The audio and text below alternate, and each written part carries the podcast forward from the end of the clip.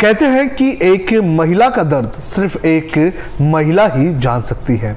लेकिन बिल्किस बानो के मामले में ऐसा क्या हो रहा है कि देश की जो बड़ी बड़ी पदों पर बैठी हुई महिलाएँ हैं, वो इस दर्द को देख ही नहीं रही हैं। बिल्किस बानो का मामला जितना संवेदनशील है, मुझे नहीं लगता कि आज के वक्त में ऐसा कोई भी मामला इतना संवेदनशील हो सकता है। बिल्किस बानो के मामले में सभी को आवाज़ उठानी चाहिए थी और ख़ास तौर पर वो महिलाएँ, उन्होंने आवाज़ उठानी चाहिए थी जो आज संवैधानिक पदों पर बैठी हुई हैं। देश उनकी तरफ़ एक उम्मीद से देख रहा है, लेकिन जिस तरह से उन्होंने चुप्पी साधी है, वो सच में कई सारे सवाल खड़े कर रहा है। इस खबर में मैं कुछ आपको ऐसे नाम बताऊँगा जिनके ऊपर काफ़ी उम्मीदें थी कि वो महिलाओं के सशक्तिकरण का काम करेंगी। लेकिन सत्ता में आने के बाद ये महिलाएँ चुप है, खामोश है। मैं एक एक करके उनके नाम बताऊँगा, लेकिन उसके पहले मैं आपसे अपील करना चाहूँगा कि आप इस वीडियो को बड़े पैमाने पर शेयर करें। सबसे पहले बात करूँगा सत्ताधारी पार्टी, बीजेपी और एनडीए की। दोनों ही केंद्र में हैं। और इनके लगभग 11 महिला सांसद ऐसी हैं जो मंत्री हैं। दो कैबिनेट मंत्री और बाकी जो है, वो राज्य मंत्री हैं।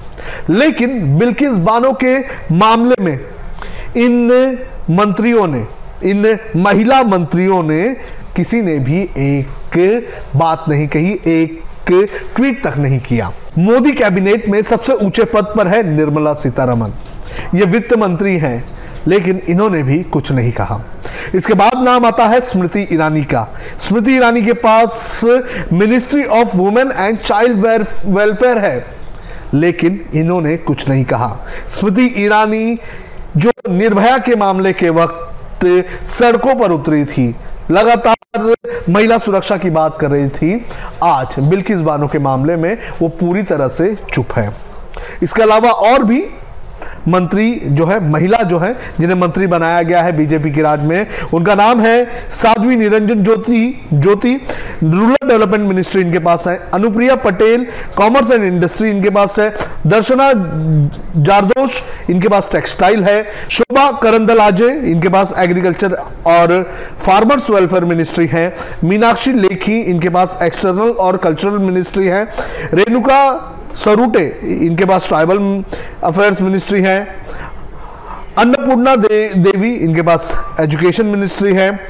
प्रतिमा भौमिक सोशल जस्टिस और एम्पावरमेंट मिनिस्ट्री है। और भारती पवार इनके पास हेल्थ एंड फैमिली वेलफेयर है। ये देश की इस वक्त की ताकतवर महिलाएँ हैं जिनका एक बयान एक कदम काफ़ी कुछ बदलाव ला सकता है। लेकिन बिल्किस बानो के मामले में ये सभी महिलाएँ चुप हैं।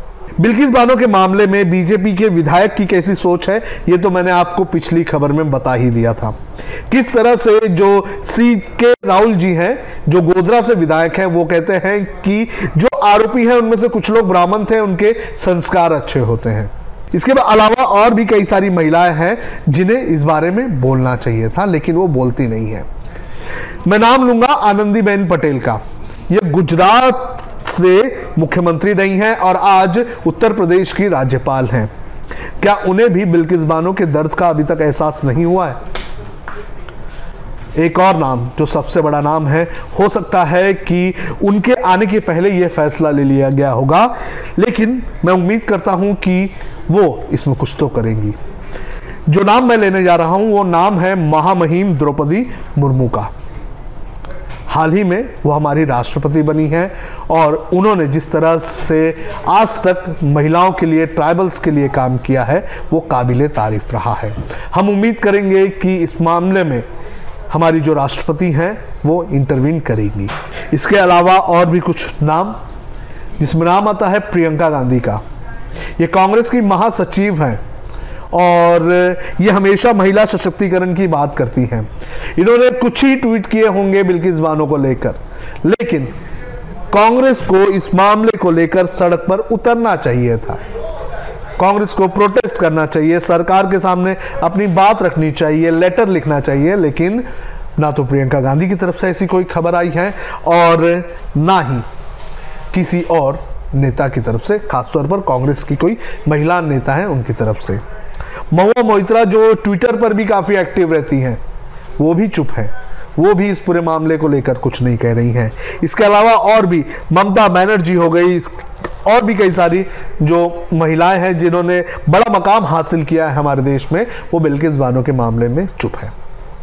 मैं तारीफ़ करना चाहूँगा के कविता का। केसीआर की बेटी है, तेलंगाना राष्ट्र समिति की ये नेता हैं, तेलंगाना की एमएलसी हैं। इन्होंने खत लिखा है सीजेआई रमन्ना को एनवी रमन्ना को, और मांग की है कि इस पूरे मामले में उन्हें इंटरवीन करना चाहिए। इसके अलावा कुछ महिलाएँ जो एक तरह से ताकतवर ही हैं और उनकी फ़ैन फॉलोइंग बहुत ज़्यादा है, वो भी इस पूरे मामले में चुप हैं। ये वो महिलाएँ हैं जो छोटी छोटी बातों पर बड़े बड़े शोज़ कर देती हैं। लेकिन बिल्किस बानो के मामले में ये महिलाएँ चुप हैं। एक मुद्दा जो जुड़ा हुआ है महिलाओं के आत्मसम्मान से, एक मुद्दा जुड़ा हुआ है महिलाओं के आबरू से। अगर ऐसे मामले पर महिलाएँ ही अगर चुप रहेंगी तो इस पर कौन बोलेगा? हम लगातार खबर दिखा रहे हैं बिल्किस बानो के समर्थन में। हम उम्मीद करते हैं कि जो अन्याय एक तरह से होता हुआ दिख रहा है, उस अन्याय को रोकने का काम किया जाएगा।